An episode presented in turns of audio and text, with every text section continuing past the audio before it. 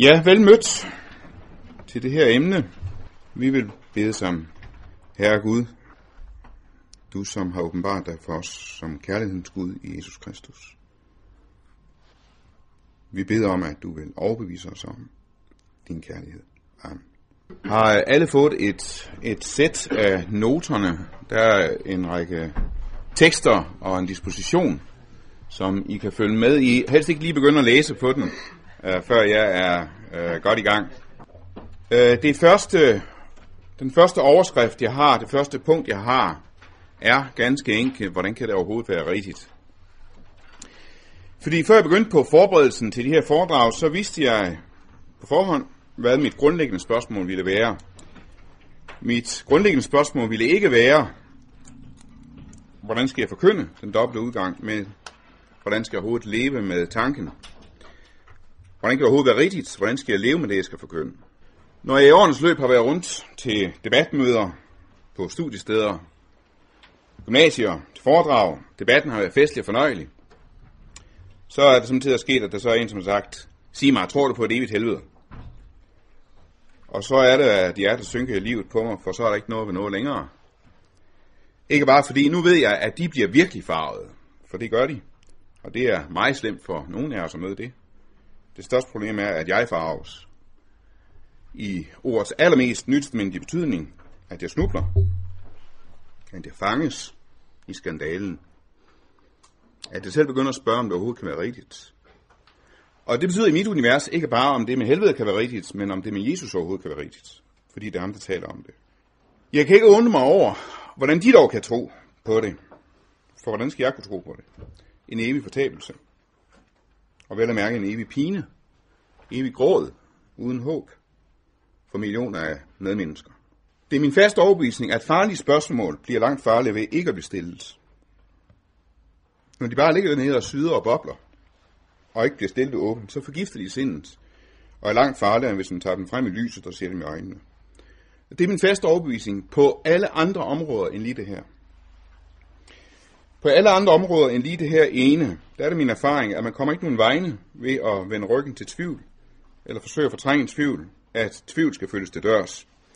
Fordi det ofte er først, når man er gået vejen til ende, og man har fuldt tvivlen til dørs, at det viser sig ikke at kunne holde. At tvivlen var ikke nær så skræmmende, og nær så overbevisende, som den først så ud til. Den holdt ikke, for den bestod mest af skræmme, masker og mareridt, som svandt bort, når den kom ind i lyset. Men er det her en undtagelse? Står jeg mig alligevel bedst ved at vende ryggen til det og ikke se det i øjnene? Er det alligevel sådan, at man kun kan leve med troen på en evig fortabelse ved at tænke så lidt på den som muligt? Ved højst at strejfe den, nævne den frygt som de forbifarten af ren pligt og skynde sig videre. Og tanken strejfe mig under forberedelsen, som jeg også vidste, at ville gøre, kan jeg risikere, at jeg her nu skal lukke skærmen på min bærbare, og faktisk lukke og slukke for det hele. Ikke bare så jeg skal opgive foredraget, men opgiver jeg kristen. For hele min erfaring siger mig, at der er intet, som i den grad kan få mig til at spørge, om min tro alligevel er løgn. Og jeg har talt med enkelte unge, unge som i dag nævner det som hovedgrunden til, at de falder fra troen og ikke føler kristne. Det er ikke den hyppigste grund, unge, unge nævner til, at de falder fra troen og ikke vil være kristne længere. Den hyppigste grund, det er skuffelsen over de kristne. Men den anden grund her, den findes.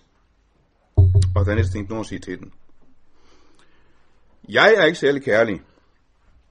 Alligevel kan jeg knap holde ud bare at sige det, at mennesker vil gå i fortabt. Gud påstår, at han er lysår kærligere end jeg. Hvordan kan han så ligefrem se på det? Hvordan kan han dømme mennesker til det, jeg knap kan klare et ord på? Jeg vil lige prøve at vise jer et afsnit, jeg har skrevet i min bog, Artistisk Anlagsbog. Det er med her i jeres øh, tekster. Jeg står over for en meget, meget stor hvid væg. Meget smuk. Varmt hvid. Den lyser indefra. Den er fuld af skuffer. Spændende skuffer, meget forskellige. Nogle er sekskantede, nogle er trekantede, nogle er firkantede, nogle er små som en tændstikæske, nogle er store som et skrivebord. Den er væk af min tro. Det kan godt være, at jeg ikke altid oplever den så smuk og spændende, men det er den. Og mit liv går med at gå på opdagelse i disse skuffer. De er meget letløbende. Jeg kan trække selv den største skuffe ud med min lille finger. Jeg trækker en ud. Der ligger en lille løber og sover. En stor, stærk, flot handløbe, men i mini. I en anden ligger en stor bog håndprintet på pergament. Den handler om forudsigelsen om Jesus i det gamle testamente.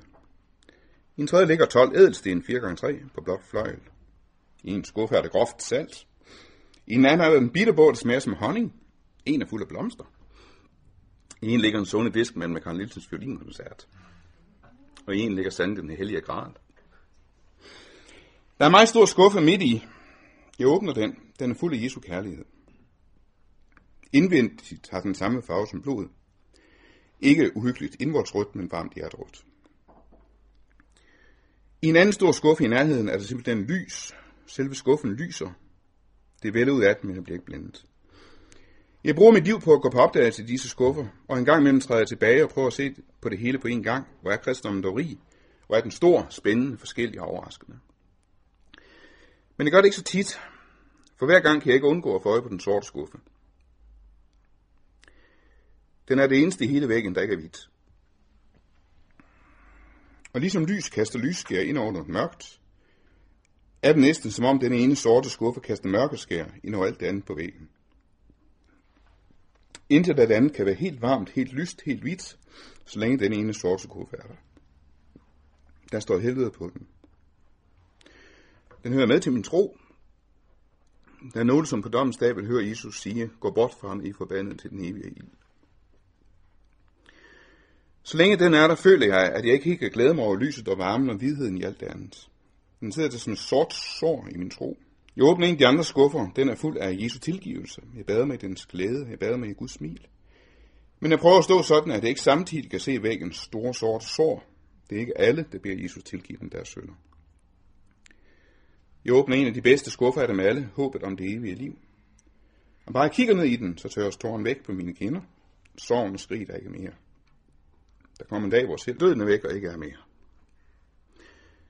Men jeg prøver at stå sådan, at jeg ikke samtidig kan se det store sorte sår. Det er ikke alle, der får evigt liv. Nogle af dem, jeg kender, vil måske ikke leve på den nye jord. Men pines i al evighed, uden Gud og uden håb. Jeg prøver lige at holde en pause der. Og lige ved at kigge på nederst på. Det er et citat fra Dante, Alighieri's Den guddommelige komedie, hans tredje sang. Der står på porten til helvede. Der siger denne port. Jeg fører ind til staden, fuld af jammer. Jeg fører ind til evig kval og møje. Jeg fører ind til de fortabtes flammer. Retfærdighed bevægede først min høje bygmesters ånd, og de, der mig, og de mig byggede var almagt, alkærlighed, alvisdomsøje. For mig var I kun af det skabte skare det evige til, og jeg skal evig stande. I som indtræder, lader håbet fare. Og det er det, der er det værste. Man lader håbet fare. Da jeg som stor dreng først fik mit eget værelse, og det var jo fedt, det skulle jo udsmykkes, så skrev jeg over dør. Jeg lader sat håb ude. Da min far så det, så bad han om at pille det ned. Og jeg synes, det var hysterisk. Han blandede sig altså ikke. Jo, for han vidste, hvor han vidste det fra, ved jeg ikke, det var det, der stod i Dansk Guddommelige Komedie over porten ind til helvede. Jamen, skal man også lade alt håb fare øh, for den troende, som ikke selv står i fortabelsen, er der ikke noget håb om at kunne leve med troen. Skal den for altid være det her store sorte sår i ens tro, som ødelægger alt glæde. Og man kan godt skære igennem alt det her postmoderne narcissistiske klynkeri, og så bare slå fast, at det er nogle gange, der står. Så er det bare om at bøje sig for det, det er bare om at underkaste sig i det i lydighed, og så kaste sig ud i det. Og det er et godt udgangspunkt. På sin vis er det selve definitionen på bibeltroskab, det Paulus kalder for tros lydighed, at jeg netop bøjer mig for det, jeg ikke kan bære, at jeg lytter mod det, jeg ikke kan holde ud. Og her får jeg lige en parentes, at vi får ofte at vide, at bibeltro teologi er per definition ikke videnskabelig. Og det er da rigtigt, sådan rent videnskabsteoretisk, at det er ikke enkelt. Men til kriterierne for god videnskabelighed hører i hvert fald, at man våger at komme til resultat, man vanskeligt selv kan leve med. Men man indretter ikke bare sin forskning efter, hvad der passer en at nå frem til. Og hvad lige det kriterium angår, så lader vores videnskabelighed bestemt ikke noget tilbage. Vi er i den grad kommet til et resultat, vi vanskeligt selv kan leve med. For ganske nylig hørte vi en organisationsgudstjeneste prædikanten, det var ikke biskoppen, men prædikanten, sige følgende, og det citerer så her øverst side 2. Hun siger i prædikenen, findes det efter lang fredag et fortabelsens sted, et sted udenfor. Et er jo, at vi kan have behov for at have et sted udenfor at placere vores fjender. Vores fjender må også være Guds fjender. Noget helt andet er, findes det efter langfredag nogen fortabelse et sted uden for Gud? Det alvorlige ved langfredag er, at der ikke længere findes et sådan sted. Da jeg hørte det, der slog det mig. Det er lige godt værre, end at tale om fortabelsen, at fornægte den. At fornægte fortabelse måske endda med den konsekvens, at nogle går fortabt. Og jeg kan ikke se anderledes, end at når det faktisk fylder så meget i Nyt som det gør, så kan det ikke fortiges, og det kan ikke fornægtes, uden det får konsekvenser. Og hvis vi fortiger fortabelsen, kan det måske endda få den konsekvens, at nogle går fortabt, som ellers havde lavet sig advare. Så helt bagvendt kunne det faktisk, og det begyndte at give mig lidt formodighed til at tale om fortabelsen, at det modsatte er lige godt værre. At forkynde det er slemt, at fortige det er værre. Jeg må være lydig mod den bibelske åbenbaring. Men nu er vi altså ikke muslimer. Vores vigtigste kategori er ikke lydighed, den er tro. Vores vigtigste gudsrelation er ikke underkastelse, den er tillid. Og det betyder ikke blind underlæggen sig Guds ubegribelige vilje, det betyder tillid til hans ubegribelige kærlighed. Hvis vi bare skal igennem og slår fast, at det står der nogle gange skrevet, så overser vi helt, hvad der faktisk står skrevet. At Gud er ikke først og fremmest en almægtig suveræn, som går sin egen uantagelige veje. Han er kærlighed. Selv den, der er klar over det. Prøv lige at se igen hans, hans sætning der nederst på side 1. Det midterste afsnit. Retfærdighed bevægede først min høje bygmesters ånd, og de mig bygget var almagt, al kærlighed, al visdomsøje. At det er også kærlighed, der er bygget. Helvede. Kan vi alligevel midt i redselen skimte Guds kærlighed selv bag helvedes skru, og hvad vigtigt er, kan vi forkynde den, sådan at mennesker alligevel aner Guds kærlighed bag, og igen får tillid til den. Og jeg har allerede opdaget, at når jeg skal sige noget om, hvordan vi forkynder om den dobbelte udgang, så taler jeg lidt så meget om, hvordan vi overhovedet lever med tanken på den. For det er for mig et af det samme. Og det er også grunden til, at jeg i dag lægger vægten der, hvor vi overhovedet ikke må lægge den i det daglige. Jeg lægger nemlig vægten på, hvordan forkynder vi om fortabelsen. Velvidende, at emnet er den dobbelte udgang. I det daglige skal vægten ligge på den anden side. Evangeliet skal have overvægten. Nåden skal herske, som Paulus siger det, også i forkyndelsen. Og det var i den grad også der, jeg helst lå, lagde vægten i dag.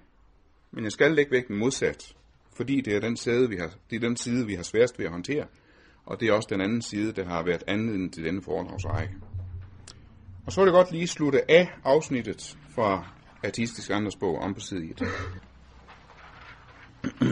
altså cirka to tredjedel ned, tre fjerdedel ned af, af citatet, fortsætter jeg. Hvor har jeg ofte ved besøg i religionstimer og foredrag oplevet en spændende debat, og pludselig kommer så ind med spørgsmålet. Ja, spørgsmål let. Simon, tror du på helvede? Og så er det pludselig ikke noget ved noget, for det gør jeg, og jeg ville sådan ønske, jeg ikke gjorde. Derfor går mig det min tid med at luske omkring og skule vredt til denne sorte skuffe. Den truer min tro, synes jeg. Og alle fortrængningsmekanismerne står på spring, er dette alligevel ikke en brist i Guds kærlighed. Men fortrængning er ikke en god løsning. Hvordan ville det være, hvis jeg nu i stedet gik hen til skuffen, åbnede den og kigger ned? I skuffen ligger på briller med blodrøde glas. Ikke uhyggeligt indvoldsrødt, men varmt hjertrødt. Jeg tager den på, går nogle skridt tilbage og ser på væggen igen. Nu er den hvid. Helt hvid. Også den sorte sko. Helvede og det sko er det stadig, men nu ser jeg det gennem Jesu blod. Gennem Jesu kærlighed. Jeg har taget fejl. Det var ikke en brist i Guds kærlighed, det var en fejl i mit syn. Smerten og gåden er der stadig, men det dæmmer alligevel. Det er jo hverken fanatiske profeter eller forhånden disciple, der i Bibelen forkynder med helvede. Det gør den ene mand, hvis kærlighed ikke er betvivlet. Og er det latterligt, at jeg ville belære ham om, hvordan han skal dømme og tale på den yderste dag? Han, som selv græder over fortabelsen. Han, som lider døde for at redde os fra den. Han, som står op for de døde for at knuse den magt. Så altså, hvordan kigger man sådan ned i sådan en skuffe helt konkret? Jeg tror ikke, at det er sådan en speciel bibeltro at prøve på at gå vejen til ende, prøv at følge tanken til helvede helt til dørs. Hvis man forsøger at udmale for sig selv helvedes pinsler, prøv at se, om jeg kan klare det, stå det igennem og alligevel bevare min tro. I den forstand tror jeg ikke, vi skal udmale noget som helst. Det er ikke på den måde, vi skal våge at gå hen til skuffen og kigge ned. Jim Packer har i sin bog The, The Problem of Eternal Punishment, der er en indtrængende advaret imod, at man prøver at udmale sig de fortabte i helvede. Han går ret langt i den retning. Han foreslår lige frem, at man helt undgår følelsesbetonede begreber. Det kan være, jeg skulle have gjort det. Også når de er bibelske, siger han. Det foreslår han faktisk, at man helt undgår dem. Og det betyder, at han er radikal bibeltro. Han er fuldstændig evangelikal. Han foreslår for eksempel, at man helt undgår ord straf. Ikke fordi det er ikke fordi det ikke er bibelsk, det er det, men fordi vi kan kun misforstå det, siger han. Vi er i virkeligheden, umiddelbart i hvert fald, ude af stand til at forstå ordet straf bibelsk. Han citerer Goethe, hvor Goethe siger, at man skal, man skal altid være mistænksom over for den, der giver udtryk for, at han gerne vil straffe. Og det er radikalt, i hvert fald for sådan en evangelikal teolog som Jim Packer. Der er lidt rigeligt med common sense tradition i det. Og mit forslag vil jo snart gå i en anden retning, at vi forsøger at redde et bibelsk begreb, begreb straf og rense det fra alle misforståelighederne. Men der er det rigtige i Jim Packers jagttagelse, at så længe vi ikke selv har Jesu kærlighed helt og holdent, så kan selv den største medfølelse aldrig blive rigtig. Så bliver der ikke tale om sådan en mandigt vågemod, som våger at se tingene i øjnene og sige dem, som de er. Det bliver i stedet bare tale om brutalitet, om en ubibelsk radikalitet og kærlighedsløshed. Så en James Bond-film, hvor skurken havde hævet en de gode ud til en flok hajer. Og lige da de så skulle til at knaske i ham, så brøler han trodset til skurken, See you in hell! Vi mødes i helvede. Og det skulle virke meget modigt og meget mandigt. Men det fik jo nærmest et chok. Det tog flere minutter, før jeg kunne samle mig om filmen igen. Hvis man overhovedet har en idé om, hvad Nyt mener med helvede, så er der ikke noget kægt i at se helvede i øjnene. Som en mand. Vi taler om en evighed i pine. Det eneste modige og mandige, der er at gøre over for helvedes mulighed, det er at styre det tudene til Jesus. Og klynge sig til ham og bede ham frelse i. Helvedesforkyndelsen er noget af den mest forhatte i kristendommen, og det er den med god grund. Lidelsens problem fremhæves ideligt som det egentlige problem med troen på en kærlig Gud. Også med god grund. Men det bliver fuldstændig... Ej, det gør det ikke, men det blegner i hvert fald i forhold til fortabelsens problem. Lidelsen i verden, den er frygtelig, den er utålig, men den er for en kristen i det mindste kun midlertidig. Lidelsen i helvede er evig. Så nej, jeg kigger ikke ned i skuffen for mandigt at se helvede i øjnene. Jeg kigger ned i skuffen for at se Jesus af Nazareth. Jeg kigger ned i skuffen for at se dommens dag med Jesu blik. For at låne af den synsvinkel. For at se det gennem Jesu blod.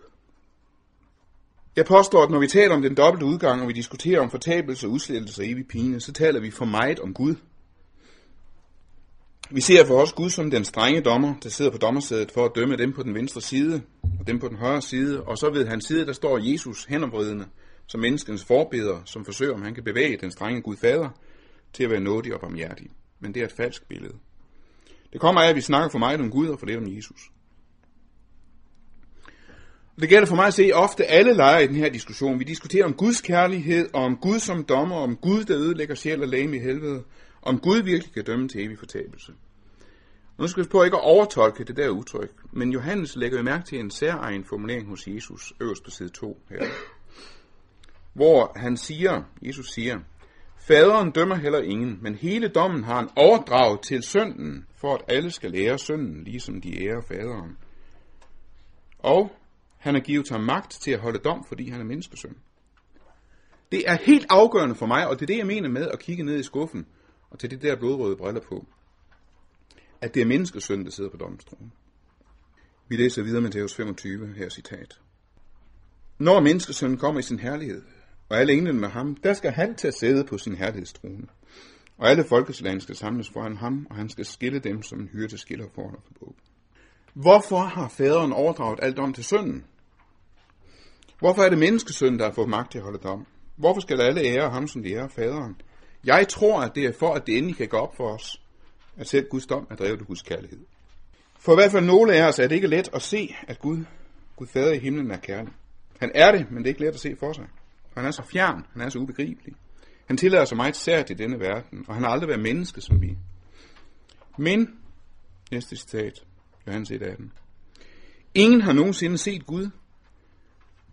Den enborn, som selv er Gud og som er i faderens favn, han er blevet hans tolk. Jesu kærlighed er ikke større end faderens, men den er tydeligere end faderens. Den er mere menneskelig simpelthen. Han tolker faderens fjerne ubegribelighed for os. Han oversætter Guds fjerne strenghed til vores sprog, til kærlighedens sprog. Han oversætter faderens tale til moderens sprog til modersmålet. Og det kan godt sidde i en, hvis man sådan er, øh, et bibeltro og vil være det, at det er jeg først, og jeg, når jeg har rigtig set helvede i øjnene, når jeg kan klare at se selv, hvor kære i helvede for mig. Men det er ikke rigtigt. At vi lader være med at udmale helvedes gru, ja, det kan være fortrængning, men det kan også være den nødvendige erkendelse af, at jeg kan alligevel ikke se helvedes gru med Guds kærlighedsblik. Hvis du ikke kan leve med tanken på mennesker i helvede, så tak du Gud for, at i det ligner du ham. Det kunne han heller ikke. Og så venter et andet sted hen, hen til hans kærlighed, som du ser den i Jesus. Du skal ikke prøve på at tvinge dig selv til at acceptere synet af konkrete mennesker i helvede. Det skal vi ikke kunne, for vi er ikke Gud. Hvis nogen vil prøve på at få dig til det, så skal du sige ligesom Johannes Døberen, jeg er ikke Kristus. Men jeg har Kristus. Og jeg har jeg vidsheden om Guds godhed og om Guds kærlighed i alting. Den ene afsporing er altså, som jeg har hørt en sige det, eller som en har skrevet det til mig, jeg har lavet en aftale med Gud om, at det kun taler om frelsen. Den anden afsporing, det er, jeg er fløjten ligeglad med, hvordan det høres, jeg taler bare, som det står skrevet. Det er lige så galt. Det er ikke vigtigt, at man får det sagt rigtigt. Det er så forfærdeligt vigtigt, at mennesker hører det rigtigt. At de må være fuldstændig klar over evighedens dobbelte mulighed. De skal og må vide om Guds dom. Men endnu vigtigere er det, at de er klar over, at den sker i kærlighed. Fordi vores vigtigste kategori er ikke lydighed mod Gud, men tillid til Gud. Og det her, det er ikke sådan en postmoderne pylron om omfindelige kristne og ømtåede kirkegængere. Det er et spørgsmål om at tale bibelsk. Og det er for mange, ufattelig mange, ganske enkelte spørgsmål om liv og død i troen. Kan jeg fastholde tilliden til Guds kærlighed selv i hans dom? Præcis det er jo i Hebræerbrevet en hovedgrund til, at Jesus bliver menneske, som vi er mennesker, bliver kød og blod, ligesom hans søskende er kød og blod. Hovedgrunden er, at ypperstepræstens evne til medfølelse bliver troværdig for os. Og det er her, jeg aner, hvad det vil sige at se på helvede gennem Jesu blod. At det er jo ikke en frådende apostel eller en fanatisk profet, der taler stærkest om fortabelsen i Bibelen. Det er den samme menneskesønnen, som har en uendelig tålmodighed med tykpandede disciple. Det er den samme menneskesønnen, der græder med de grædende og ven med toller og søndere. Det er ham, der siger til dem på den venstre side på dommens dag, gå bort fra mig, forbandet til den evige ild. Og så er det, at jeg kan se for mig, at han så samtidig må høre dem, der står på hans højre side, stå og mumle og viske til hinanden. Det var da sært. Er det ikke for dårligt? Hvis vi havde siddet deroppe på dommens sæde, så havde vi nok vist at dømme anderledes kærligt og mildt. Og der er det, jeg godt kan se, at det er vanvittigt. At jeg vil belære Jesus om, hvad kærlighed er. Jeg stiller denne spørgsmål, hvorfor er det egentlig, at protestere? Hvorfor står jeg her og kan slet ikke klare det? Det er udmærket, at vi protesterer mod Guds dom. Det er endda nødvendigt. Moses gør det, Jeremias gør det, Job gør det, på sin vis gør selv Jesus det. Jeg har aldrig forstået de forkyndere, der giver indtryk af, at siden de omvendte sig til Gud, så havde de ikke problemer med at bøje sig for Guds ord, fordi det var jo sandheden. Oprigtighed betyder samtidig at opgøre. Tro indebærer samtidig protest. Men så bliver man også nødt til at se i øjnene, at der kan også gå hen og blive noget vellystigt i sådan en åben og ærlig protest imod Guds åbenbarede vilje. Fordi det egentlige mål er jo ikke at demonstrere ubehag ved fortabelsen.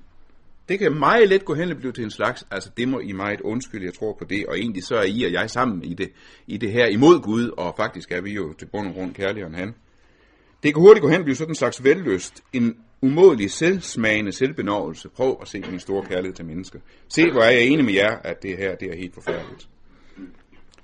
Men jeg tror, at vi skal styre vores selvbenovelse lidt.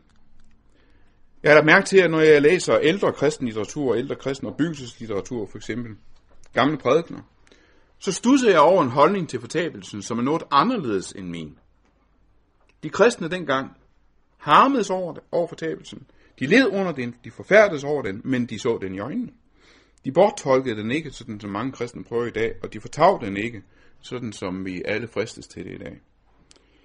Og så kan det godt sidde i en, Nå ja, men okay, de der gamle gutter var vel også lidt mere primitive. Det var lidt mindre humane, var det ikke lidt grovere i filten? Nu er alting gået fremad, vi er blevet mere humane, mere medfølende, vi er blevet bedre til at elske. Det tror jeg ikke. Jeg tror ikke, vi er blevet bedre til at elske. Jeg tror, vi er blevet dårligere til at sørge. Jeg citerer her Romer 9, hvor Paulus skriver. Jeg taler sandt i Kristus, jeg lyver ikke, og min samvittighed kan i helgen bevidne, at jeg har en stor sorg, der altid piner mit hjerte. Jeg vil ønske, at jeg selv var forbandet og skilt fra Kristus, hvis det kunne hjælpe mine brødre og landsmænd. Jeg forstår ikke, at man kan skrive, at jeg vil ønske, at det selv var forbandet og skilt fra Kristus. Jeg kan ikke forstå, at et menneske kan så meget af Kristi sind. Men jeg forstår hans bestyrtelse, jeg forstår hans sorg, at det altid piner hans hjerte. Og jeg tror, at vor tids protest, min egen protest, min egen reaktion imod alt det her, det er snarere en protest imod selve denne sorg. Jeg vil ikke bære den. Jeg vil ikke ligne Jesus så meget. Jeg vil ikke bære hans gråd. Den skal holde op med pine hjerte. Og at det faktisk kan være den triste sandhed, realiteten, den væsentligste sandhed om min egen protest imod helvede, det fik jeg en bekræftelse af, da jeg på et tidspunkt arbejdede med nogle tekster om, om forbestemmelsen. Arbejdede med forbestemmelseslæren, gennemgik nogle af de tekster, som reformeret teologi trækker frem som begrundelse for en dobbelt forbestemmelse, at Gud også forbestemmer til fortabelse.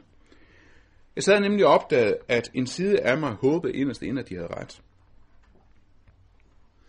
Hvor var det egentlig meget enklere, hvor var det egentlig meget nemmere, hvis Gud har på forhånd bestemt, hvem der skal frelses, hvem der skal gå fortabt. Vi kunne hverken gå fra eller til. Gud har på forhånd bestemt, hvem der skal komme til tro, hvem der ikke skal, hvem der skal komme fri af synd, hvem der ikke skal. Hvis nogen kan genkende det citat, så er det desværre Luther citat fra hans fortal til Rombrevet. Jeg sad og håbede på det her. Det var jo egentlig meget nemmere, hvis det var rigtigt. Og det var meget afslørende for mig. For hvis jeg kan sidde og gribes af lettelse over for den redselsfulde tanke, at Gud skulle have forbestemt mennesker til fortabelse, jamen så er det ikke på grund af kærlighed. Det er ikke på grund af redselen, det er på grund af modvilje, simpel modvilje mod at bære Jesus sorg. Jeg vil ikke have missionsansvar. Jeg vil ikke være Guds medarbejder, det må han selv rode med. Jeg vasker mine hænder. Jamen hvis det nu ikke bare er sådan af ædel medmenneskelig kærlighed, jeg har det så dårligt med at lære om fortabelsen, hvad er så de andre grunde? Og hovedgrunden er for mig at se, at vi har mistet evnen til at lide. Og vores egentlige problem er ikke den evige pine i helvede, men det er vores pine over helvede her og nu. Vi har mistet Kristi lidelsesvillighed. Vi er ikke blevet bedre til at elske, vi er blevet dårligere til at sørge. Vi kan i postmoderniteten, i offer til 100, simpelthen ikke klare at se sorg i øjnene. Ironien og overfladiskheden æder sig ind i alt. I lørdag så jeg forsiden på Bilmagasinet, som jeg aldrig læser, hvor en af artiklerne handler om, hvordan man slipper ud med de her vanvittige danske bilafgifter. Og artiklen havde overskriften Afgiftshelvedet. Og når selv det allermest redselsvækkende begreb i det danske sprog bliver så udvandet, så kan jeg ikke lade være med at tolke det som et udtryk for mangel på evne til alvor. Og det er ikke en mangel på evne til alvor, der ligger der yde i verden. På det punkt er vi alle postmodernister, dybt præget af tidens modvilje mod enhver form for lidelse. Vil ikke bære den sorg. Det skal holde op med at pine mit hjerte. Det som Paulus bar for. Og for nogle af os, måske endda for de fleste af os, så forværres det mange gange af, at jeg skal ikke bare se helvede i øjnene. Jeg skal også se præster og journalister og gymnasiaster og forfatter i øjnene, som nærmest giver os skylden for, at nystestamentet siger, som det gør. Som om helvede var vores beskidte påfund. Det er ikke alle, der har det sådan. Der er nogle mennesker, som altid vil tiltales af, at de hører til noget eksklusivt, noget elitært. De tilhører den lille frelste forfulgte flok, som forhånds på grund af sandheden. Modstand og modsigelse bekræfter dem nærmest i det, de står for. Og de vil have lettere ved at forkynde om fortabelsen, men ikke af nogen god grund. Vi er så andre, som har den stik modsatte fristelse, og den bør man kende. Vi vil så gerne være en accepteret del af det store fællesskab. Vi vil så gerne være politisk korrekte. Vi vil så gerne acceptere sig bundt og så lukkes ind i farven på det store moderdyr kirken. Vi kan ikke bære stigmatiseringen og har sværere ved at forkynde om fortabelsen, men altså heller ikke af nogen god grund. I parentes bemærker jeg så lige, at faktisk kan jeg efterhånden godt, sådan som det kulturelle klima er i Norden i dag, jeg kan godt forestille mig, hvad jeg ville have forsvoret for få år siden, at det simpelthen en dag bliver strafbart at forkynde den dobbelte udgang, fordi det vil blive pådømt som forhånden til andres ærlige tro og til religiøst had og hvad det nu siges. Hvordan skal vi forkynde om fortabelsen? Nej, hvorfor fortsætter jeg? Hvorfor skal vi overhovedet forkynde om fortabelsen? Er det ikke strengt taget rigtigt, som jeg hørte en sige, at vi har ikke noget direkte påbud om at forkynde om fortabelsen? Sådan som vi har et påbud om at forkynde evangeliet. Og der var en absolut bibeltro og dygtig forkynder, som skrev til mig, at han havde simpelthen lavet den aftale med Gud, at han kun forkyndte evangeliet. Han havde nogle meget krasse eksempler, harmdierende eksempler på unge, ubetingsomme forkyndere, som havde forkyndt så tankeløst om helvede, at det fuldstændig knuste nogle af tilhørende, forældre jo, som havde børn, der i dag afviste troen på Jesus. Og der benægter jeg ikke, at vi har sorte pletter i fortiden, når det gælder forkyndelsen af fortabelsen. Det tror jeg, vi har. Jeg tror også, at det meste af de af det rygte om, som svoglosen helvedesprædikanter, det er sort bagtagelse. I kan se her Hans Kirks Fiskerne, hvor han fortæller om den her gale fyrbøder, skinhellige fyrbøder, Mads Langer, som havde mærkelige ting at forkynde. Om nu år skulle verden gå under, og sønder og hårkatte kastes i fyret. Mads Langer blev vild i øjnene og forklarede om ovnen, han plejede at passe. Han kastede skovlfuld kul i det flammende gab. Sådan var helvede. Jeg tror aldrig, det har passet, det billede. Det er løgn. Og det er faktisk interessant, at hans kirke udmaler ganske rammende, hvordan hans egne fiskere heller ikke bryder sig om Mads Langer. Og ikke bryder sig om hans overdrivelse, selvom de jo godt troede på det der. Hans kirke ved godt, at sådan var Gøls fiskere ikke almindeligvis. Men det er bare de færreste meningsdannere i Danmark, der er klar over det. En af de få, som har kunnet se igennem det der, var Martina Hansen, som skriver i Midsommerkrans. Jeg har kun en gang hørt den gamle missionske tordner, givet mig kunne høre ham en gang til. I ham var der sind. Nu var han gammeldags afsat, for nu skulle der snillere og mildere taler der til. Det er der stort set ikke nogen i det litterære parnas, som har kunnet tænke. Selvfølgelig kan vi trøste os med, som jeg så også citerer her fra 2. Timotheus 3, at forfulgt bliver alle, som vil leve et gudfrygtigt liv i Kristus Jesus. Og hvis man er til det, måske ligefrem begejstres for det.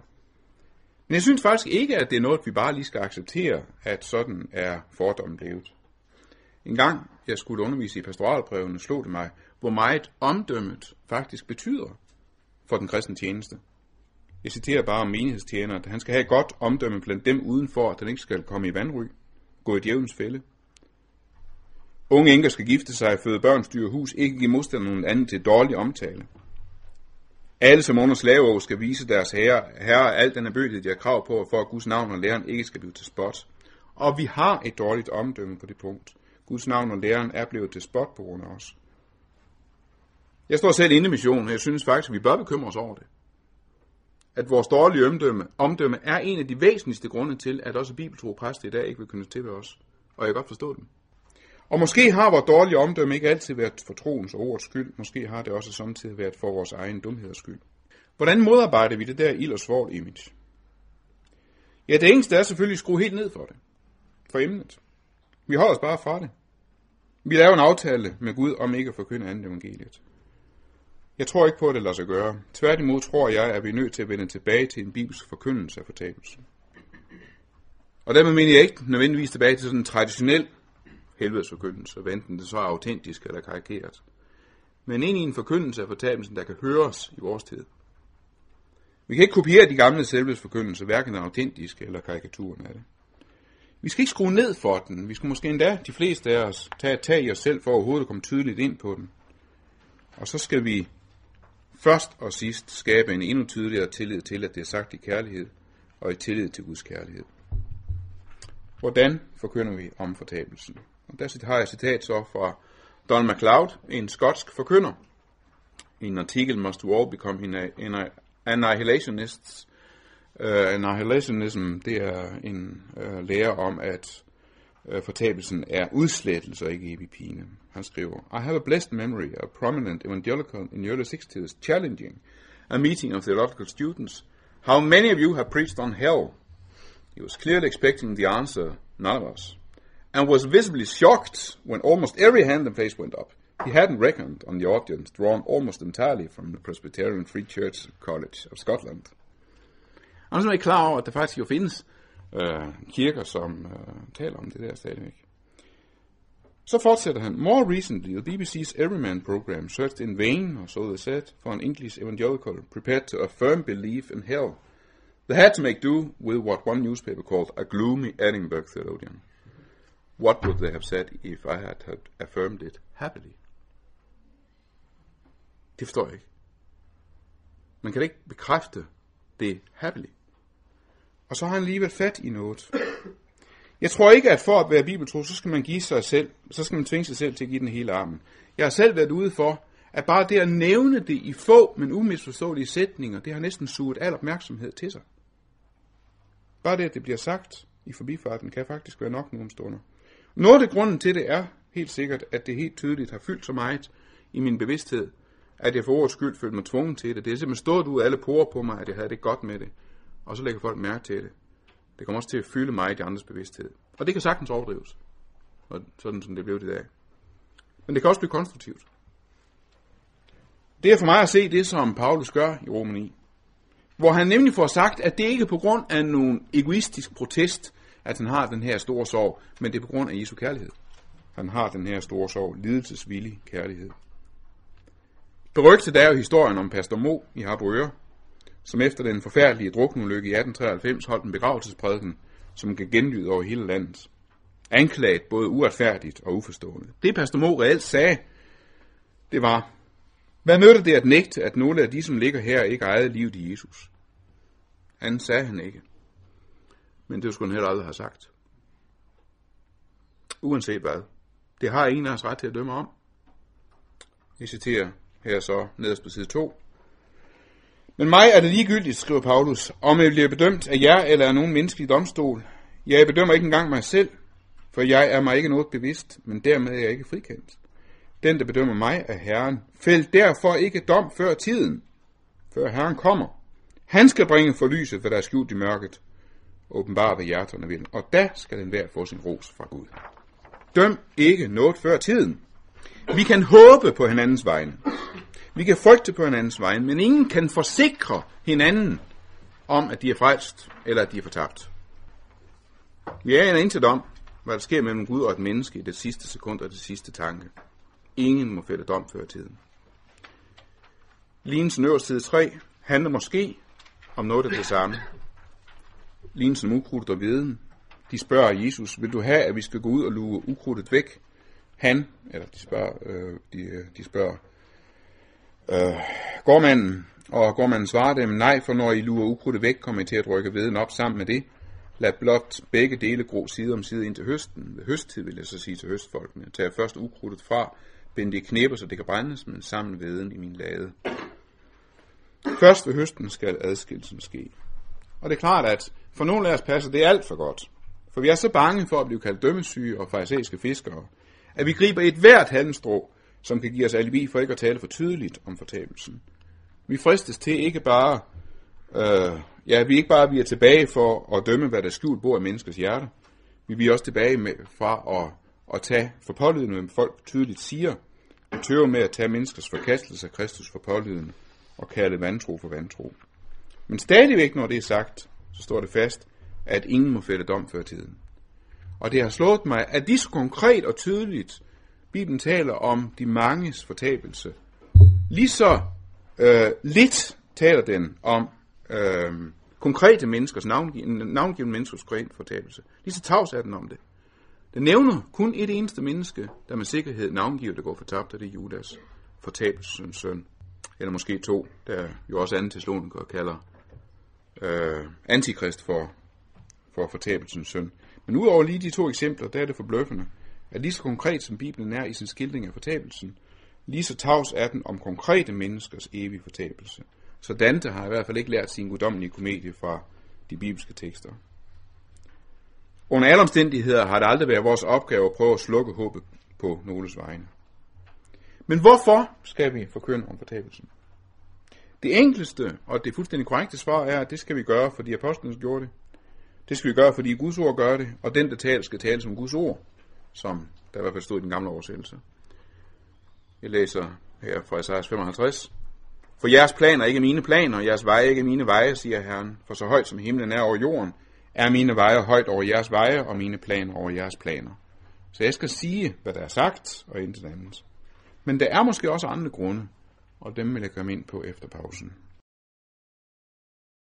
Jeg prøver at nævne nogle grunde, eller nogle forslag til grunde. Jeg stiller dem som spørgsmålstegn, som forslag. Grunde til, at vi skal forkynde øh, også om fortabelsen, øh, og måske ikke bare lige skal slå os til tåls med det, men står der nogle gange. Jeg vil nævne for det første, skal fortabelsen også forkyndes simpelthen for, at vi skal lære at frygte Gud. Og jeg citerer fra prædikernes bog. Når du har hørt det hele, skal du drage den slutning. Frygt Gud og hold hans bud. Det skal alle mennesker. Og den sunde gudsfrygt, den nødvendige gudsfrygt, er faktisk i Nyttestamentet begrundet direkte i fortabelsen. Jeg citerer fra Matthæus 10. Frygt ikke dem, der slår lægemet ihjel, men ikke kan slå sjælen ihjel. Men frygt derimod ham, der kan lade både sjæl og læme gå fortabt i helvede.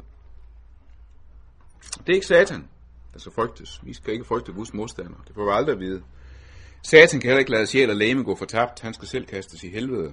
Det er en skrøne, en, øh, en myte, at Satan skulle være helvedes fyrste. Han er helvedes offer.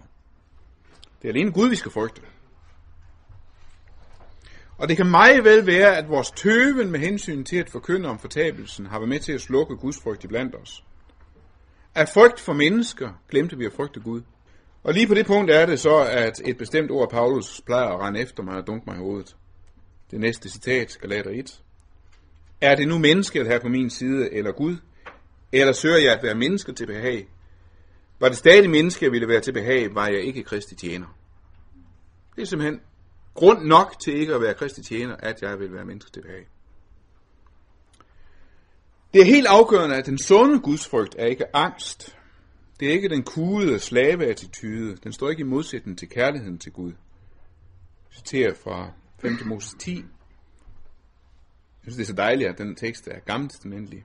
Nu Israel, hvad andet kræver Herren din Gud af dig, end at du skal frygte Herren din Gud, vandre alle hans veje og elske ham.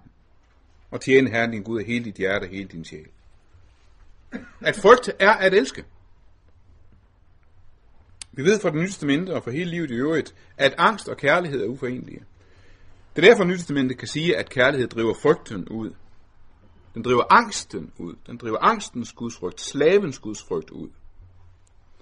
Så den sande gudsfrygt, der står tilbage, det er barnets ærefrygt. Det er den glade gudsfrygt. Det er den frie gudsfrygt, som først slår øjet ned over for den hellige, men derefter lader sig rejse op og gennem elske og ophøje i kraft af hans nåde og kærlighed. Men hvordan kan frygt for fortabelsen blive til kærlighedens gudsfrygt? Jamen det kunne for eksempel være via næste grund, punkt 2. Skal fortabelsen forkyndes simpelthen for at redde mennesker fra den? Og jeg ved godt, at det øh, går, går imod et noget næste dogmeagtigt, at vi kan ikke skræmme mennesker ind i himlen ved at tale om helvede. Øh, det er noget af det, der står grundigst fast. Det tror jeg på sin vis også er rigtigt. På den anden side er det et faktum, og det er, hvad Nytestamentet gør igen og igen.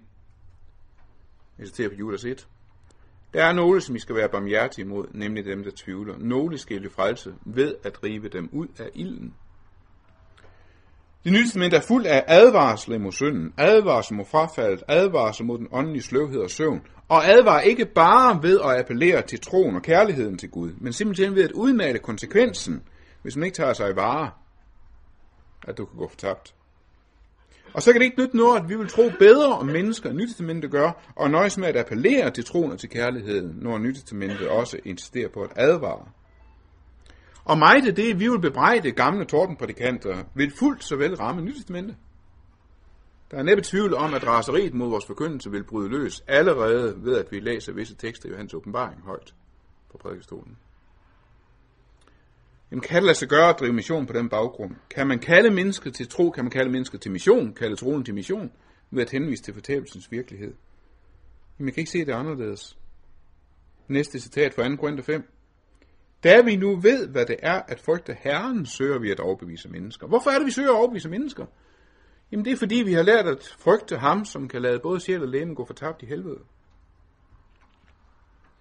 Og umiddelbart vil mange af os, jeg selv inklusive, afviser det, at man kan da ikke, ud fra tekster som Guds harmes vin skænket ufortyndt i hans vrede spæger, han skal pines ild og svovl for øjnene af de hellige engler og lammet. Man kan da ikke vække andet end protest. Hvem i verden vil komme Gud til sådan en Gud? Men det er ikke desto mindre det, nyste man gør. At skræmme mennesker ind i himlen ved at tale om helvede. Det er ikke Nytestamentets vigtigste og væsentligste motiv til, til appel til omvendelse, men det fylder meget, for at sige det mildt. Det nye testamente er fuld af rystende advarsler som 2. Thessaloniker 1.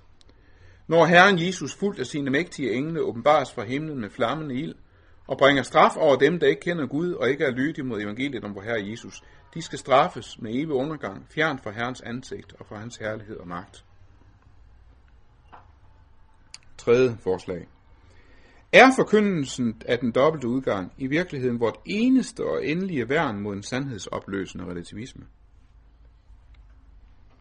En af konsekvenserne af den postmoderne sandhedsopløsning er, at alt er sandt. Opløsning af sandhedsspørgsmålet betyder ikke, at intet er sandt, men at intet er usandt. Gode dyder, som tolerance og ikke fordømmelse, er blevet ekstra poleret, og har dermed fået som konsekvens, at man ikke længere bare respekterer medmenneskets ret til at tage frygtelig fejl, men at ingen tager fejl overhovedet. Og det er derfor, det er ganske enkelt at forkynde evangeliet i det. Der er intet problem i at forkynde Kristus. Der er intet problem i at fortælle om Kristus som sandhed. Problemet kommer først, når jeg forkynder om ham som sandheden. Og jeg er bange for, at det fuldstændig uproblematiske ved at forkynde evangeliet om Kristus i dag, er et af vores største problemer. Og det er ikke fordi, jeg helst vil have problemer og konfrontationer. Jeg hader problemer, og jeg afskyer konfrontationer. Jeg tror faktisk også, at øh, noget af den gammeldags, meget konfrontationssøgende evangelisationsstil, som vi, eller i hvert fald nogen af os, fristes til at beundre som meget kompromilløs, desværre også er ret hovedløs. Den når simpelthen ikke mennesker i dag. I dag er det sådan, at hvis mennesker overhovedet skal kunne høre evangeliet, så fører de det bare ind i hele det øvrige virvar af dekonstruerede og samplede sandhedsstumper, som de ellers fylder deres tilværelse med. Men i det lange løb må der ske et opgør, en konfrontation med sandhedsrelativismen. I det lange løb lader evangeliet sig ikke bare føje ind i virvaret. Og der er det slået mig, at det er måske først i forkyndelsen om fortabelsen, det vil lykkes mig fuldt ud. Det er måske først der, det vil lykkes mig at trække, om, trække omvendelsen store enten eller op. Valget, eller afgørelsen, springen skal det vel hedde i vores kirkegårdske tider. Måske er dette i virkeligheden det eneste sted, hvor vi i relativismens kogende kaos kan se forskel på, hvad der er op og ned, og skælne evangeliet for alt andet i denne verden. I dag hører folk også sådan, at vi bare får os kristendommen til som endnu en sandhed oven i alle de andre, der sådan ligesom kan berige tilværelsen for det åndshungrende menneske. Og derfor viste det sig igen og igen i praksis, at nutidens postmoderne mennesker forstår først, hvad vi mener, når vi rent ud siger, at ifølge Nytestamentet går man fortabt, hvis ikke man vender sig bort fra alle andre tilværelsesforklaringer og vender sig til Jesus. Først når det er sagt uden omsvøb, begynder det at gå op for mennesker, at vi tror på Jesus ikke som en vej, en sandhed og et liv, men som vej, en sandheden og livet. For det fjerde. Skal vi forkynde fortabelsen for ikke selv at gå fortabt?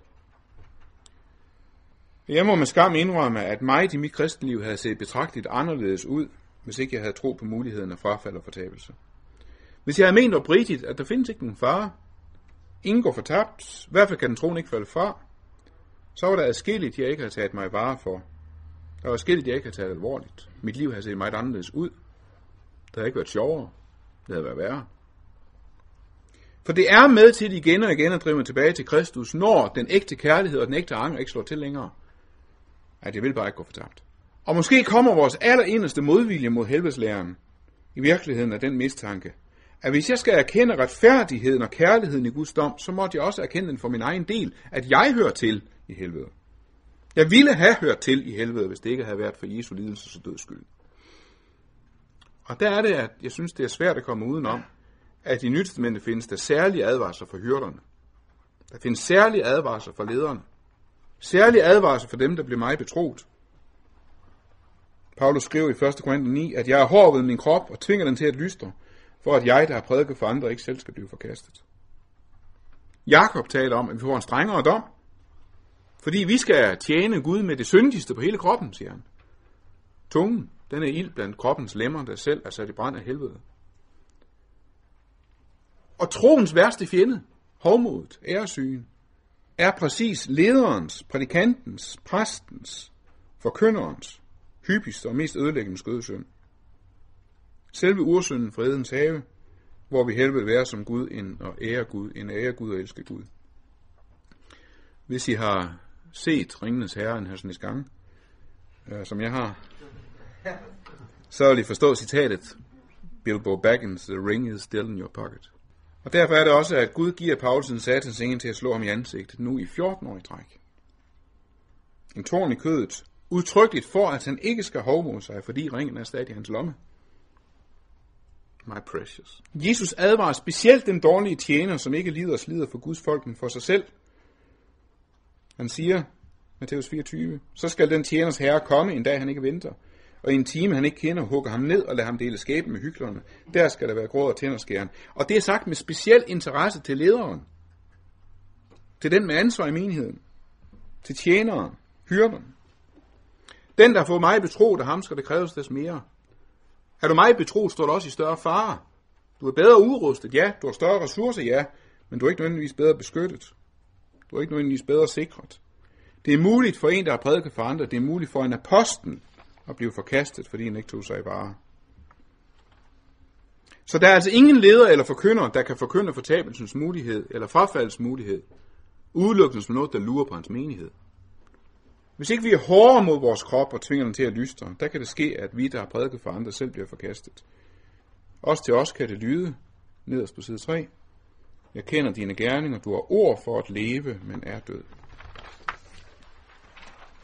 Hvordan forkynder vi så om fortabelsen? Jeg vil nævne nogle hovedpunkter, nogle hovedtemaer. For det første, og det ligger i forlængelse af det, jeg lige har sagt, vær mine efterfølgere. Nu står der altså, efterlign mig. Det er frygteligt, men altså. Vær mine efterfølgere.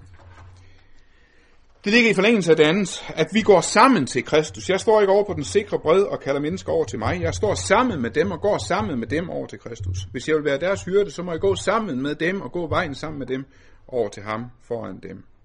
For det andet, at nåden skal herske. Den skal have hovedvægten. Det hører til den klare skæld mellem loven og evangeliet, at vægten ligger på nåden. For det tredje, med din dom over andre fordømmer du dig selv. Og der vil jeg lige illustrere det punkt med en meget mærkelig oplevelse, jeg havde, da jeg skulle indspille en serie af ved dagens begyndelse. Det, jeg havde næsten tænkt mest på, det var, hvordan skulle jeg få det der sagt, det med dommen. Helt for det kunne jeg ikke, og sige det kunne jeg heller ikke. Indtil det gik op for mig, at jeg uden at tænke over det, havde sagt det med store bogstaver. Jeg havde bare ikke tænkt over det. Jeg havde nemlig genfortalt den her beretning af Tony Payne hvor han fortæller, jeg talte til en gruppe studenter. Gode mennesker kom i helvede, sagde jeg. De eneste, der kom i himlen, er onde. De kiggede på mig. Øjnene var glasagtige. Hjernen stod i frigear. Håndbremsen var trukket. Jeg holdt ikke ud længere. Hvad sagde jeg? Du sagde, at de gode kommer i himlen, de onde kommer i helvede. Nej, protesterede jeg. Det var ikke det, jeg sagde. Nej, det var ikke lige sådan, du sagde det, meldte en sig. Tungen smuttede vist for dig. Du kom til at bytte rundt på himmel og helvede. Det er rigtigt, kom en anden os til hjælp. Du ville sige, at de gode kom i himlen, men du kom faktisk til at sige, at de gode kom i helvede. Og det var lige så galt den anden vej rundt. Det havde virkelig fået styr på mine problemer nu. Så du sagde også, at de onde kom i himlen i stedet for i helvede. De var tilfredse, de vidste, hvad jeg havde ment, de rettede min smutter, de havde fået mit budskab passet ind i deres egen forudfattede tankeløshed. Og det han jo ville sige med det der, det var, at det er rigtigt, de gode. Takke Gud, fordi det ikke er som andre mennesker og går fortabt. Kommer aldrig til Jesus i bøn om tilgivelse. De onde, som erkender anger deres ondskab, kommer til ham og bliver frelst. Den brugte jeg så der ved dagens begyndelse. Og det gik op for mig længe efter. Hov, jeg har faktisk fået sagt. Det med helvede. Det sværeste af alt, faktisk uden at tænke over det. Hvordan? Ja, dels sikkert fordi jeg havde sådan en skjult forarvelsen bag en hyggelig historie. Men dels også, og det er måske den egentlige grund, fordi den blev præsenteret med den mest antifarisæiske, den mindst dømmende formulering overhovedet. Det er ikke den onde, der går fortabt. Og når det bliver sagt med sygdom og søm, så kan man måske godt klare at sige, og endda høre på noget om fortabelsen. Vi kan ikke komme udenom, at når folk fråder i raseri over vores tale om den dobbelte udgang, så er det ikke bare fordi, de ikke vil finde sig i Bibels budskab. Det er også fordi, de reelt og helt traditionelt misforstår det som et selvretfærdigt budskab om de godes frelse og de ondes fortabelse. Og det sidder så fast, ikke bare fordi det er sådan en antimissionsk fordom, men, men fordi det sidder dybt i os alle sammen, som vores grundlæggende religiøse natur, at det må det være de gode, der bliver frelst, og de onde, der går fortabt. Og så skal vi ikke undre os over, så snart vi rører ved spørgsmålet om fortabelsen og en dobbelt udgang, så hører folk altid de der overtoner, at det er de gode, der bliver frelst, de onde, der går fortabt. Og vi sikrer os kun ved at få slået fast, jeg kan ikke dømme andre, for så dømmer jeg mig selv. For det fjerde, den, der ikke elsker sin bror, som han har set, kan ikke elske Gud, som han ikke har set. Den forkynder, der ikke elsker sin tilhører, som han kan se på, kan ikke elske den Gud, han ikke har set. Den, tilhører, den forkynder, som ikke elsker sin næste, sin bror, sin tilhører, sådan at han lider, selv lider tydeligt og synligt under dommen. Hvordan, han, hvordan skal han kunne elske den Gud, han aldrig har set? Og det hænger tydeligt sammen med punkt 5. Da Jesus kom nærmere og så byen, græd han over den. Vi tror på en grædende Gud. Og når jeg har skulle genfinde min tillid til Guds kærlighed i dommen, så har jeg skulle se Jesus for mig grædende uden for Jerusalem. Han led tydeligt og synligt under dommen. Og lige så lidt som vi havde kunnet nøjes med, at han bare havde forsikret os formelt om sin medfølelse, lige så lidt kan vores tilhører leve med, at vi bare sådan formelt forsikrer os om, at vi også skal også vælge forfærdet og, og bestyrtet over fortabelsen. For det sjette. Omvend jer og tro på evangeliet. Det vil jeg bruge lidt tid på. Med alt det, jeg egentlig har sagt, der kan det godt komme til at virke som om, jamen det er jo noget, vi bare er nødt til at tage op, fordi vi kan ikke komme udenom det længere. Men egentlig kan det heller ikke siges bedre. Det er jo en alvorlig anfægtelse, når man læser missionshistorie, man læser vækkelseshistorie. For årtier siden, der omvendte folk sig i skarevis. Mange årtier siden. Hvorfor gør det ikke i dag? Og en af de anfægtelser, der hele tiden sidder i nakken på en, det er, at er det fordi, vi ikke tør forkynde, som man gjorde engang? I gamle dage kunne de ligefrem begynde med det med helvede og fortabelsen. Male det ud. Hvis jeg nu lagde helt fra land og forkyndte, som de gamle gjorde, så ville der måske ske ting og sager. Jeg ville blive hammerende upopulær, men folk ville måske blive frelst. Det er en dyb anfægtelse, som man ikke skal blive for hurtigt færdig med. Og så alligevel, nej. For i dag står vores tilhører et andet sted, end de gjorde for 100 år siden. Hvis vi begynder der, så kommer folk ikke til Kristus, de trækker sig længere væk i stedet. Hvorfor kunne gamle dages forkynder begynde med helvede og ryste mennesker, fordi folk troede på helvede i forvejen? Man kunne begynde der, fordi man bare understregede udmærket noget, som folk godt vidste og troede på og erkendte i forvejen. Og det folk fik ud af det, det var den der sunde rystelse, at så må de hellere vende om, for de vil ikke gå fortabt. Der står folk ikke i dag. Det de får ud af det i dag, hvis vi begynder der, det er, det er løgn. Så noget tror jeg ikke på. Hvordan kan nogen tro på det? Og derfor skal jeg faktisk i dag, for mig at se, begynde et andet sted. Jeg kan måske altid begynde med nåden, for vi kan ikke forsikre mennesker, der aldrig vil komme til Kristus, at de har Guds nåde. Men vi kan i hvert fald begynde med Guds kærlighed. For den har alle mennesker, uanset om de tror ham eller ej. Først når mennesker er blevet overbevist om Guds kærlighed og får tillid til den, kan de begynde at høre fortabelsen og dommen uden at misforstå den. Både hans døberen og Jesus begynder deres forkyndelse med råbet, omvend jer for himmeriget er kommet nær. Man læser ikke ret længe i evangelierne, før der træder en tydelig forskel frem. Johannes står i skæringspunktet mellem den gamle domsprofetisme, det nye pagts evangelium. Hans forkyndelse begynder så langt mere revsende, end Jesu forkyndelse gør det. Han lægger så langt mere vredt ud, end Jesus gør det. Jesus våger faktisk at møde fortabte mennesker og vantro mennesker, ikke med lovens ord og dommens ord, men med nådens ord, endda som det første. Han retter sig faktisk sjældent efter den klassiske lov-evangelium-regel, at man skal begynde med loven og dommen og synden, så folk kan begribe, hvad de skal frelses fra. Jeg tror stadig meget på visdommen i den gode gamle lov evangelium regel. Men man kan godt rendyrke den sådan, at ikke engang Jesus har forkyndt helt luthersk og evangelisk. Jesus er fuldt så revsende og vred som Johannes, men han begynder oftest et andet sted. Og det samme gør apostlen jo oftest i, Johannes, i apostlenes gerninger.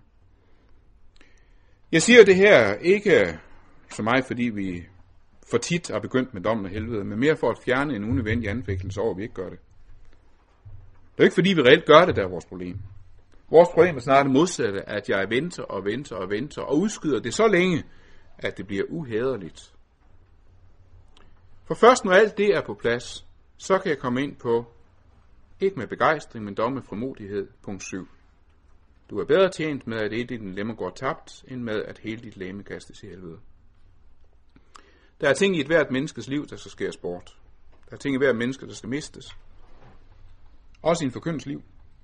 Der er å, der skal bæres, der er kors, der skal tages op, for at vi skal kastes i helvede. Jeg vil så strejfe nogle sidetemaer.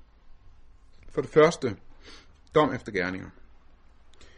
Hvis man skal forholde sig til den dobbelte udgang, så kommer man ikke udenom også at forholde sig til dommen efter gerninger. I Matthæus 25 fælles dommen ikke efter menneskers mening om Jesus, men efter deres gerninger. Kom I, som er min fars velsignede, og tag det rige arv, som er bestemt for jer, siden verden blev grundlagt. For jeg var sulten, og I gav mig noget at spise, jeg var tørstig, I gav mig noget at drikke, jeg var fremme osv. Og modsat. Gå bort fra mig, I forbandet til den evige ild, som er bestemt for djævlen og hans engle. For jeg var sulten, og jeg gav mig ikke noget at spise. Og så, videre. så der er ikke tvivl om, at Jesus har aldrig bestået den klassisk luthersk lov evangelium test. Det er også helt klart, at netop det kan være noget af det allervanskeligste at forkynde tydeligt og klart.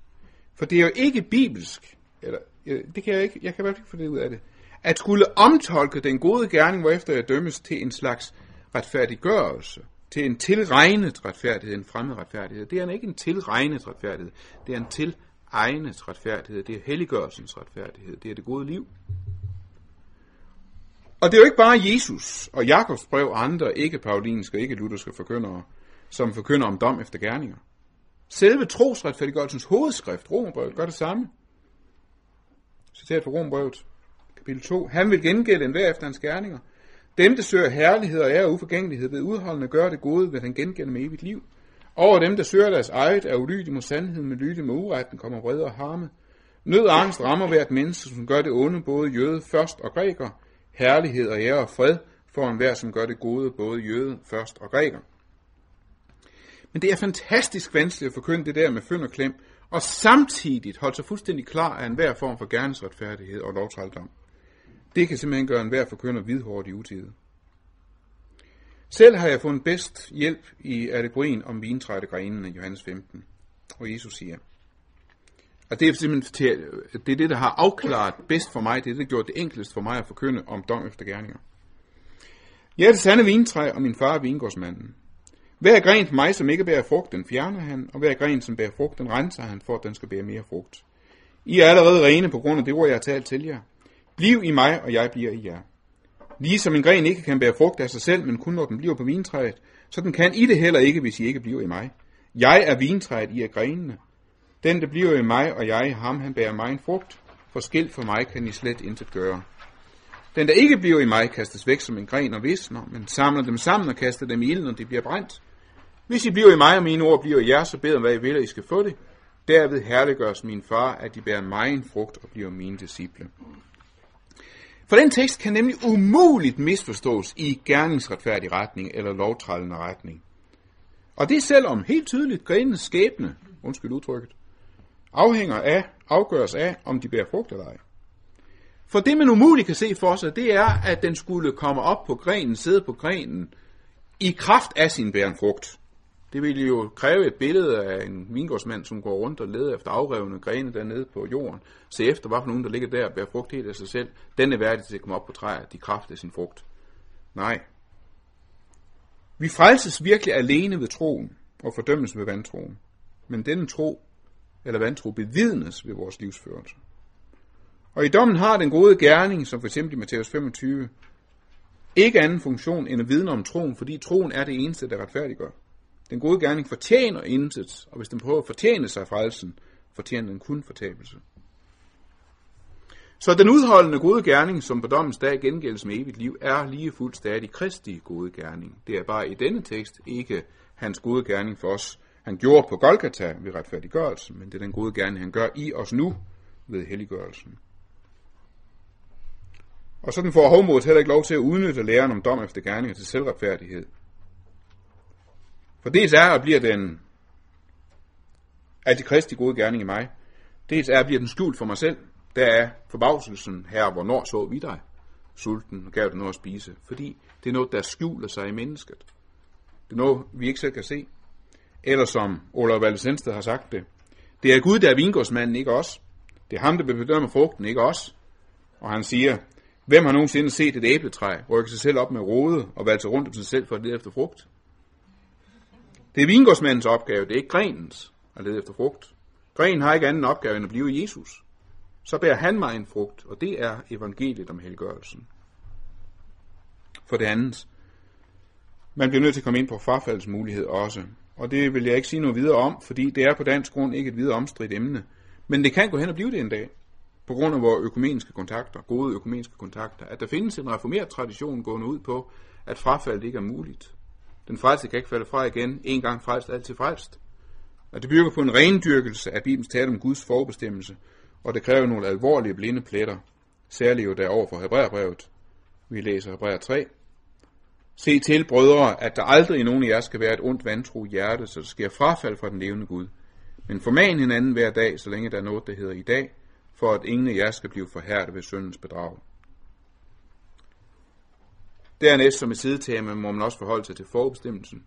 Jeg kan heller ikke nå at behandle det ordentligt, bare nævne, at de mange og stærke tekster om forbestemmelsen til frelse i Nyt Testamente står jo heller ikke der for, at de skal forbigå i tavshed.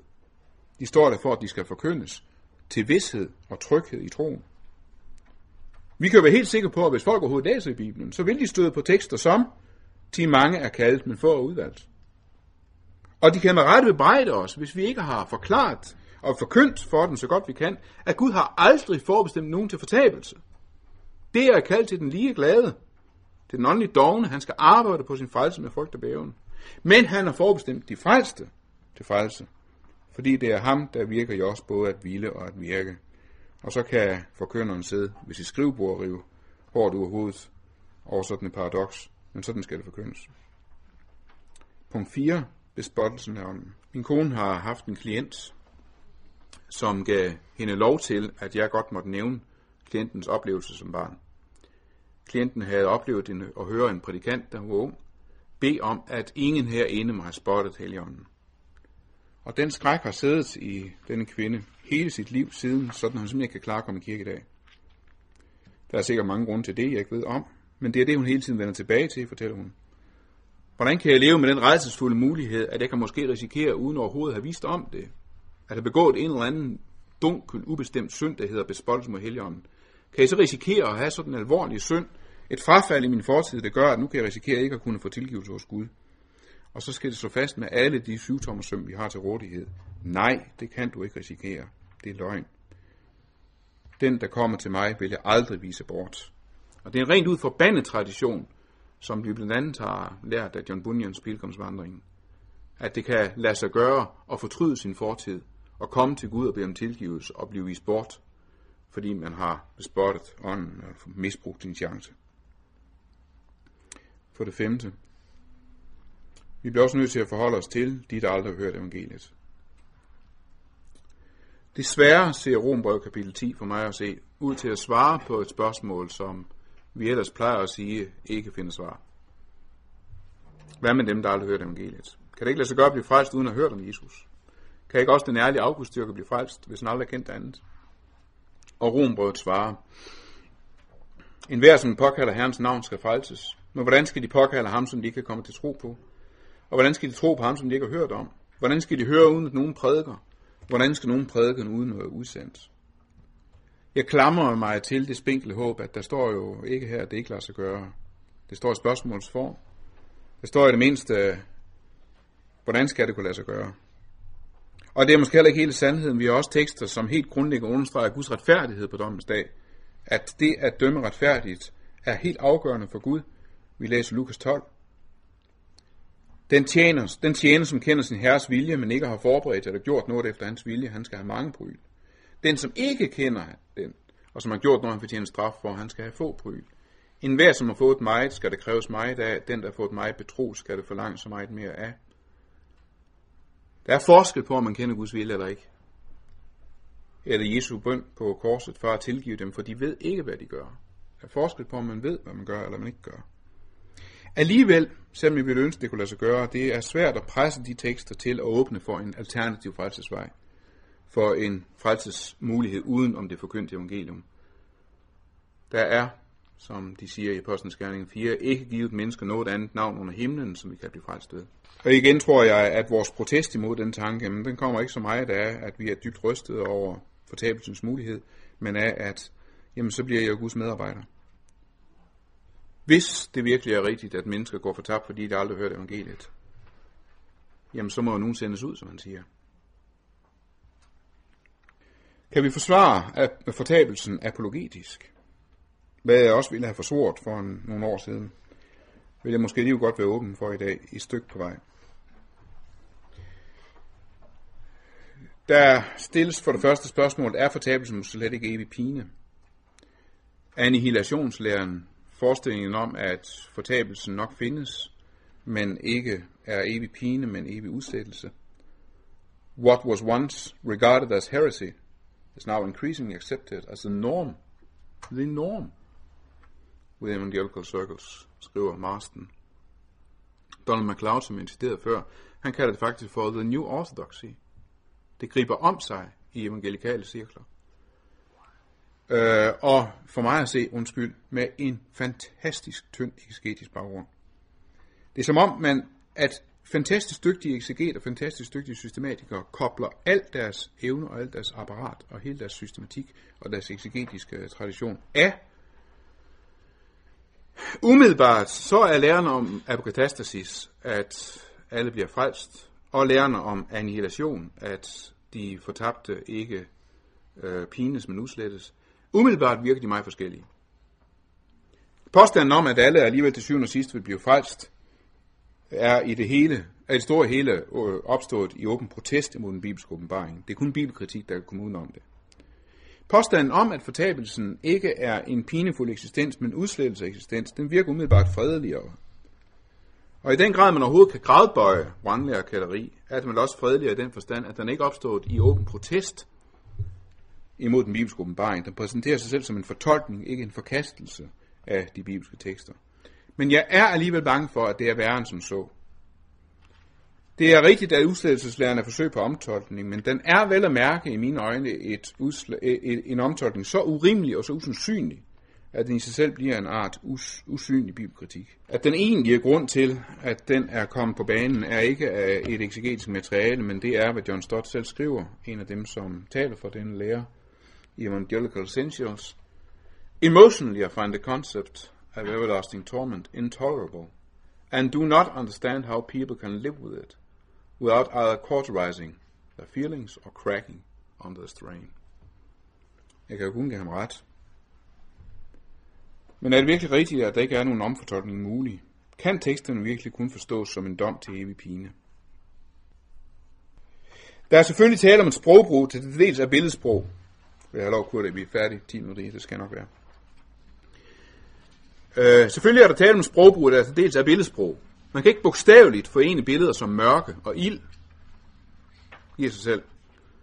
Men alligevel lader det sig ikke gøre at tømme de billeder fuldstændig for substantielt indhold. Alene af den grund, at så ville det også tømme deres parallelle sprogbrug om det evige liv for indhold. De skal gå bort til evig straf, men de retfærdige til evigt liv. Og der er annihilationslæren nødt til både at komme uden om ordet evig og uden om ordet straf. Det er sandt, at ordet evig betyder ikke nødvendigvis uafgrænset tid, men handler om en, en æon. Men er annihilationslæren så altså nødt til at forudsætte øh, en kommende æon bestående af pine, efterfulgt af endnu en ny æon, hvor de fortabte udslettes. Og det holder ikke nytestamentligt. Vores straf angår, øh, angår det, øh, der er det slående, at mens Jehovas vidner ganske vist øh, her oversætter det med afskærelse, så er de alligevel nødt til at oversætte det samme ord i apostlenes gerninger med ordet straf. At rådet kunne ikke finde ud af, hvordan de skulle straffe Peter og Johannes. Der er ikke noget, der tyder på, at stor straf ikke betyder straf. Det er almindeligt at henvise til, at nogle af udtrykkene for den evige straf kunne godt bruge et sprog, som peger i retning af udslettelse. Ild, er det ikke udslettelse? Ødelæggelse, er det ikke udslettelse? Der kom den apolemi. Død. Men det holder kun, så længe man ikke går til selve teksterne og ser, hvordan de faktisk anvender de udtryk. Netop fordi ilden jo normalt udsletter, har Jesus sikret sig, at det billede aldrig kan misforstås som udslettelse. Markus 9. Hvis din hånd bringer dig til fald, så hug den af. Du er bedre tjent med at gå lemlæstet ind til livet, end med begge hænder i behold at komme i helvede til den uudslukkelige ild, hvor deres mad ikke dør, og ilden ikke slukkes. Og, hvis, øh, og han øh, gentager øh, to gange yderligere øh, dette med, at ilden ikke slukkes. Ord for fortabelse, jamen det kan godt oversættes som ødelæggelse, og så har jo for eksempel John Stott sagt, at det virker da mærkeligt at tale om en ødelæggelse, hvis der ikke rigtig faktisk sker nogen ødelæggelse. Men det falder altså fuldstændig sammen over for det faktum, at netop ordet ødelagt, fortabt, i Nytestamentet betegner de fortabte, også inden deres død. Menneskesønnen kom for at frelse de fortabte, de ødelagte. Men det betyder ikke, at de ikke eksisterer. Men de går over til ødelæggelsens eksistens. Ordet død, den evige død, det gælder det samme. Det betyder aldrig ikke eksistens. Adam og Eva døde, da de spiste frugten. De blev ikke udslettet, de gik over i dødens eksistensform. Jim Packer har gennemgået alt det her, og han sammenfatter sin undersøgelse med, ødelæggelse betyder i skriften aldrig, øh, øh, aldrig ikke eksistens. Ild betyder i skriften aldrig ikke eksistens. Død betyder i skriften aldrig ikke eksistens. Og straf betyder i skriften aldrig ikke eksistens. Lige så fuldstændig jeg forstår deres protest, Michael Greens, John Stotts, imod læreren om en evig fortabelse, lige så lidt forstår jeg, hvad de gør ved et ord som følgende ned side 5. Og en tredje engel fulgte efter dem, sagde med høj røst, hvis nogen tilbeder dyret og dets billede og sætter dets mærke på sin pande eller hånd, skal han også drikke Guds harmes vin, skænket ufortyndt i hans vrede spæger, og han skal pines ild og svovl for øjnene af de hellige engle og lammet. Og røgen fra deres pinsler stiger op i evighedens evigheder. De har ingen hvile, hverken dag eller nat. De, der tilbeder dyr, der det billede eller tager deres navn som mærke. Her kræves der udholdenhed af de hellige, dem som holder fast ved Guds bud og troen på Jesus. Hvordan kan de hæve en lærer, som netop tilbyder de fortabte en evig hvile, når der utrygtigt siges, at de har ingen hvile, hverken dag eller nat, og at røgen for deres pinsel stiger op i evighedens evigheder. Og det kan godt gå hen en dag og blive et nyt konfliktstof over for vores reformerede venner, ud over lov evangelium, ud over dåben. Og jeg tror, det får konsekvenser. Det er uden tvivl rigtigt, når Michael Green og John Stott hævder, at de har ikke selv oplevet nogen svækkelse i deres syn for mission og evangelisation, siden de begyndte at tro på de fortabte udslættelse. Det tror jeg er rigtigt. Men jeg ved, at jeg vil ikke selv kunne sige det. Det var så langt lettere at være kristen i Danmark, at være rejsepræst, at være teologisk lærer, at være forældre, at være ven med ikke-kristne, hvis jeg turde håbe på, at den pine var ikke evigt. Og for den viser al erfaring, at et skred i læren måske ikke får, nødvendige, ikke får praktiske konsekvenser i første generation, men får det i næste generation. Og så sidste spørgsmål. Mærkeligt spørgsmål, men det slog mig, da jeg læste C.S. Lewis, The Problem of Pain. Findes der anger i helvede? Han, det slog mig som sandt, da han der skriver, at der er jo ikke noget i skriften, der antyder anger i helvede. Han skilte, hvordan helvedes dør er boltet og låst og spærret, ja, men den er boltet og låst og dør og spærret indefra. Hele den forestilling, jeg har haft om ulykkelige mennesker, som hamrer på en lukket dør og en ubønhørlig Gud, som ikke vil have dem ind, krakaleret. Dette er dommen, at lyset er kommet til verden, og menneskene elskede mørket frem for lyset, fordi deres gerninger var onde. En hver, som øver ondt, hader lyset og kommer ikke til lyset, for at hans gerninger ikke skal afsløres. Det er et spørgsmål, hvis vi endelig vil forestille os, at de fortabte i helvede fik en ny chance, så skal vi også forestille os, hvordan de heller gerne vil ud af pinen, men ikke vil ind i himlen. De vil gerne have en chance, men de vil ikke tage den af Jesu hånd, for de hader lyset. Vi slutter af. Byen har ikke brug for sol eller måne til at skinne i den, for Guds herlighed oplyser den, lammet af dens lys. Folkeslagen skal vandre i dens lys, og jordens konge kommer ind i den med deres herligheder. Dens porte lukkes ikke om dagen, og nat er det aldrig der. Folkeslagens herlighed og kostbarhed bringes ind i den. Men intet vandhelligt kommer der ind, og det gør heller ingen, der øver afskyelighed og løgn, men kun det, der står indskrevet i livets bog, lammens bog. Og jeg har læst hele det der pragtfulde kapitel om det nye Jerusalem, om den nye himmel og den nye jord igen, så er det jo sort sår i kapitlet. Eller er det? Tænk, hvis det ikke stod der. Tænk, hvis det vandhellige kom med ind på den nye jord. Ind i Guds Jerusalem. At enhver, som bragte afskyelighed og løgn, som ikke vil komme til Jesus og have den, og have den fjernet ved Jesu blod, de måtte bringe det ind på den nye jord. Så stor er Guds kærlighed, at han må hade hadet, han må lukke det ude. Jeg tror, at vi skal lære med Bibelen at prise Gud for hans retfærdige domme. Og det bliver sidste citat. Den tredje engel hældte sin skål ud over floderne og kilderne, og det blev til blod. Og jeg hørte vandenes engel sige, Retfærdig er du, som er og som var, du hellige, fordi du har fældt den dom. De har udgivet de hellige og profeternes blod. Nu har du givet dem blod at drikke, og det fortjener de. Og jeg hørte alteret sige, Ja, Herre Gud almægtige, sande og retfærdige er dine domme. Vi vil til på ny at lære at prise Gud for hans retfærdige domme. Og kan vi ikke leve med det, jamen så er det vel derfor, vi skal dø med ham. Tag vores kors op og følge ham. Miste vores liv her nu for at vinde det evigt. Tak.